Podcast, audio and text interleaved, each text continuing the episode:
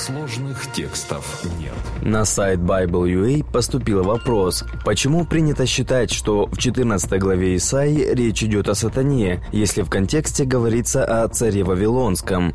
Также и в Иезекииле 28 главе с 1 по 19 речь идет о начальствующем в Тире. 9 стих говорит, что это человек.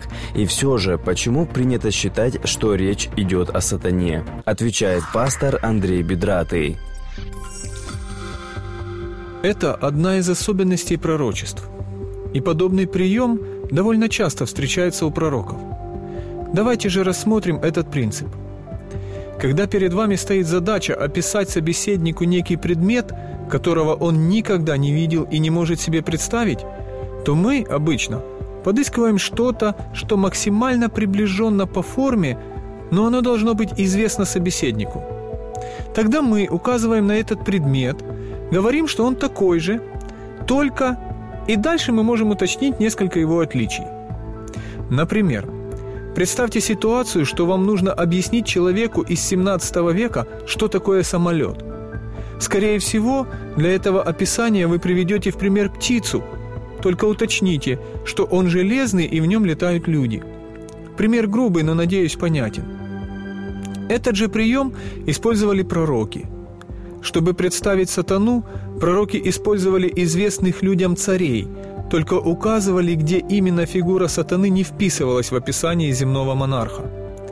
Поэтому, когда в 14 главе книги Исаии мы читаем о царе Тирском, «Как упал ты с неба, денница, сын Зари, разбился о землю, попиравший народы, а говорил в сердце своем, «Взойду на небо, Выше звезд Божьих вознесу престол мой и сяду на горе в сонме богов, на краю севера. Зайду на высоты облачные, буду подобен Всевышнему». Книга пророка Исаии, 14 глава, с 12 по 14 текст. Так вот, прочитав такие слова, мы понимаем, что речь здесь идет уже о фигуре большего масштаба, чем земной монарх. Хотя в остальном он является прообразом сатаны и очень похож на него – то же касается и 28 главы книги Иезекииля. «Ты был помазанным херувимом, чтобы осенять, и я поставил тебя на то.